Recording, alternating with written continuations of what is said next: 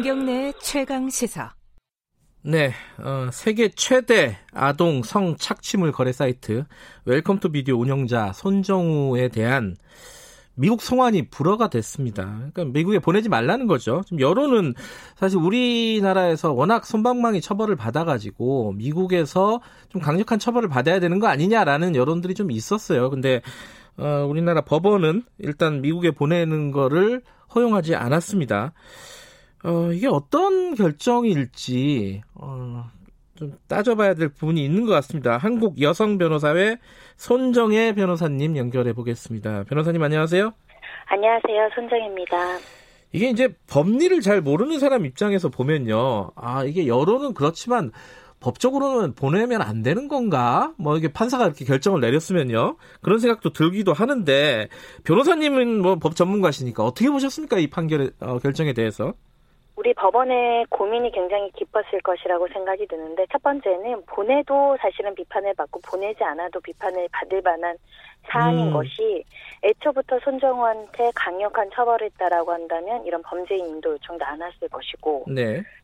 그러고 범죄인 인도 요청에 따라서 우리 한국인에 대해서 미국으로 송환을 하면 아 이거는 대한민국이 제대로 처벌하지 못하는 네. 사법 주권이 제대로 실행이 되지 않는 국가에서 범, 미국으로 보내는구나 이런 비판을 또 받을 여지가 있, 는 음. 사건이었거든요. 네. 그러다 보니까 어 현행법상 미국이 훨씬 더 법정형이 높을 수밖에 없는 구조임에도 불구하고 이 재판장님께서 어떻게 이야기를 하셨냐면 보내지 않는 게 우리나라의 이익에 부합한다. 우리나라 음. 이익 에 부합하기 때문에 보내지 않겠다라는 겁니다. 손정우를 보호하거나 예. 손정한 손정우를 감형시켜주기 위한 것이 아니고 예. 이 우리가 아직까지 아동 청소년이 음란물 제작 예. 그리고 다운로드 받은 사람들 회원들에 대한 수사가 아직 미진하다는 거죠. 네. 이분들을 수사를 하려면 손정우가 수사 협조를 해야 되기 때문에 네. 우리나라에서 수사를 계속 해야 되고 그래야 신병 확보가 필요하다.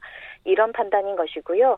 특히 손정우를 우리나라 국내에서 엄중하게 처벌해야 우리나라의 예방 효과가 있을 수 있다. 네. 그런 이유로 지금 기각을 했습니다. 어, 근데 우리나라의 이익이라고 하면은 방금 말씀하신 그런 예방 효과라든가 추가적인 수사 요걸 말하는 건가요? 재판장이 얘기한 거는?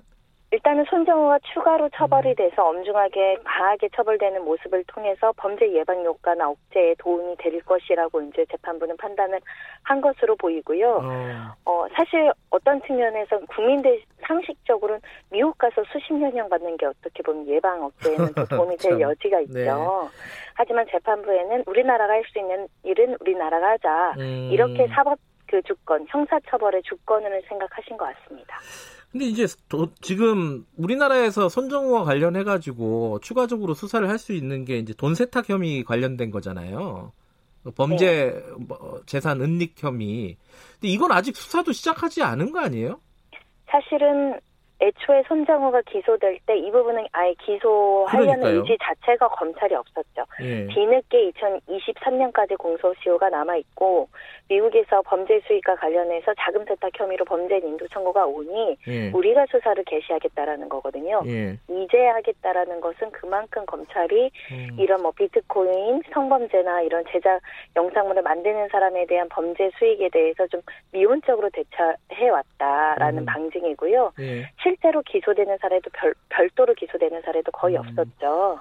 그런 면에 있어서는 음. 검찰 역시도 어, 이 성범죄 이런 영상 제작물에 있어서는 굉장히 좀 소극적이었던 거 아니냐, 같이 반성해야 된다 이런 목소리들이 높습니다. 그 전에 많이 얘기가 나왔던 분인데 만약에 미국에 송환이 돼서 돈 세탁 혐의로 재판을 받으면은 어, 한 어느 정도 형량을 받을 수 있는 건가요? 그러니까 법정형이 다르다라고 처음에 말씀드린 게 미국은 최대 20년형이고요. 네. 우리나라는 최대 5년형인 거예요. 음흠. 4배가 차이가 나는 거죠. 네. 그리고 미국은 최대 형량을 내려버립니다. 음흠. 그러다 보니까 최소 수십 년인데 네. 우리나라는 이것을 같은 사실관계를 기소하더라도 최대 5년이고 보통 네. 최대 5년이라고 하면은 뭐 징역 1년에서 2년 뭐 심지어는 집행유예가 나오는 것이 다반수였기 때문에 네. 국민들은 이렇게 강력한 범죄를 저지르는 중대 범죄자는 수십 년 어, 형을 내려서 다시는 사회에서 이런 일 하지 못하도록 해야 되는 거 아니냐. 그럴려면 미국으로 보내야 된다. 음. 이런 활동가들의 목소리가 있었지만 재판부에서는 우리나라에서도 엄중하게 한번 처벌해보자. 음. 이런 의지를 드러냈다 보입니다. 근데 추가적인 수사라는 것도 사실 아버지가 그 손정우의 아버지가 지금 고발을 한 거잖아요. 아버지가 고발을 하신 것이 유효했다. 뭐 이런 예.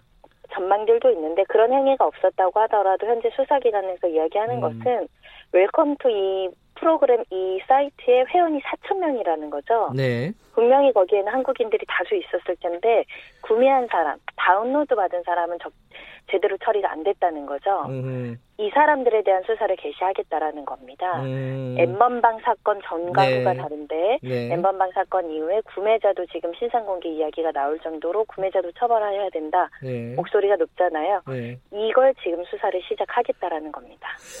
지금 이게 복귀를 한번 해보면요. 지금 1심에서는 집행유예가 나왔고 손정호에 대해서 2심에서 1년 6개월 선고가 됐단 말이에요. 어, 상고를 검찰이 또 포기했고. 근데 이게, 이게 1년 6개월 선고가 된 이유 중에 하나가 혼인신고로 인한 가, 가족 부양.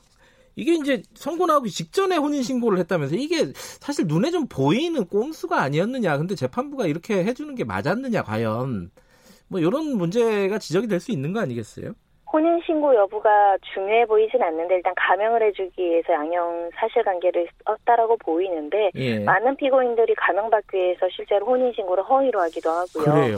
어. 여성 피고인들은 뭐 임신했다라고 주장하기도 하고 예. 갖가지 주장을 통해서 이제 형을 가명 받으려는 시도들을 하는데 네. 일단은 기본적인 양형 기준 자체가 너무 낮았다는 점 음. 그리고 이것을 너무 중대한 범죄이고 피해자의 인권을 고려하지 않았다는 점 네. 그리고 이렇게 형식적으로 이 루어진 혼인 신고에 대해서 반영을 해줄 정도로 우리 사법 체계가 아직도 너무 이런 범죄에 대해서 미온정이고 손방망이라는 점 이런 것들이 모두 종합적으로 이제 비판받을 수밖에 없는 음. 상황이고 네. 양형 기준은 이제 차후에는 올라가지 않을까 그런 생각을 음. 해봅니다.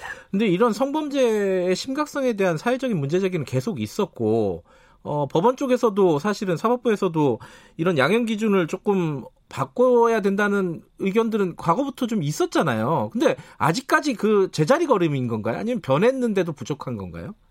시대가 바- 달라지고 범죄 수법이 흉악해지는 거를 법원이 쫓아가지 못하고 있다고 이야기 드릴 수 있고요. 네. 특히 법정형이나 양형을 갑자기 올려버리면 법적 안정성을 해친다라고 생각하는 법조인들이 많습니다. 음흠. 그러니까 예를 들면 어제 살인을 저질렀는데 10년이었는데 내일 살인을 저질러서 50년형이다. 네. 이 사법 체계가 너무 법적 안정성이 흔들린다라고 이제 음. 보수적으로 생각하는 건데 네. 그것도 중요하지만 우리 사회를 작동시키기 위해서는 이게 얼마나 중대한 범죄고 적정한 처벌을 해야 되고 특히 우리 항상 세계적 추세에 맞춰야 된다고 하잖아요. 네.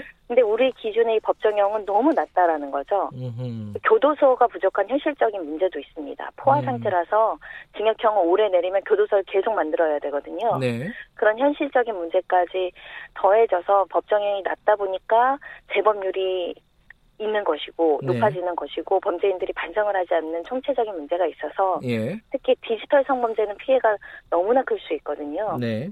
이 피해가 심각하다는 인식을 조금 더 했어야 되는 게 아닌가 그런 아쉬움이 있고 이제는 좀 변화되지 않을까 조금씩 양형은 음. 높아지고 있고요. 엠방방 사건 이후 구매자들도 처벌하고 있지 않습니까? 네. 수사기관 태도도 일부 바뀌고 있어서 그래도 이거는 긍정적이다 이렇게 해석이 됩니다. 어, 지금 이제 검찰에서 추가로 수사를 하라고 하는 건데, 지금 법원 입장을 보면 우리나라 검찰에서, 그죠? 이뭐 범죄 수익 은닉이라든가 아까 말씀하신 그 구매자에 대한 수사 이런 것들이 진행이 된다고 치면은 손정우가 또 엄벌에 처해질 가능성이 얼마나 된다고 보세요? 이게 현실적으로 가능한 거예요? 그러니까 지금으로서는 손정호가 추가로 형을 받아도 실형 2년에서 3년을 추가로 받을 가능성이 남아 있는 건데 네, 외신들이 오늘 인도 결정이 기각된 걸 보고 보도를 냈더라고요. 네, 뭐 어떤 사건하고 비유를 했냐면 손정호가 계란 18개 훔친 도둑과 같은 형을 한국에서 받았다. 네, 그래서 비판받고 있다. 이게 외신의 주요 예. 보도 내용이었어요. 네, 그만큼 우리나라는 아직도 이런 디지털 성범죄 법정이 낮다라는 거 지금 음. 굉장히 비판을 받은 건데 또다시 우리나라가 수사하겠다고 해서 징역 2년 음. 나오면 외신에서는 미국에서는 어떻게 이렇게 중대한 음. 범죄를 구매 한 건 구매한 사람은 5년형을 내리는데 네, 미국에서는요. 어떻게 예. 수만 건을 만든 손정호가 또 2년이냐 음, 사실은 반발이 나올 수밖에 없는 상황이죠. 알겠습니다. 오늘 말씀 여기까지 듣겠습니다. 고맙습니다. 감사합니다. 한국 여성 변호사회 손정혜 변호사였습니다. 자, 오늘 퀴즈 정답 말씀드려야죠. 정답은 3번 010입니다. 어려우셨죠? 김경래 최강기사 홈페이지에 당첨자 목록 올라갑니다. 오늘 여기까지고요. 내일 아침 7시 20분에 다시 돌아오겠습니다.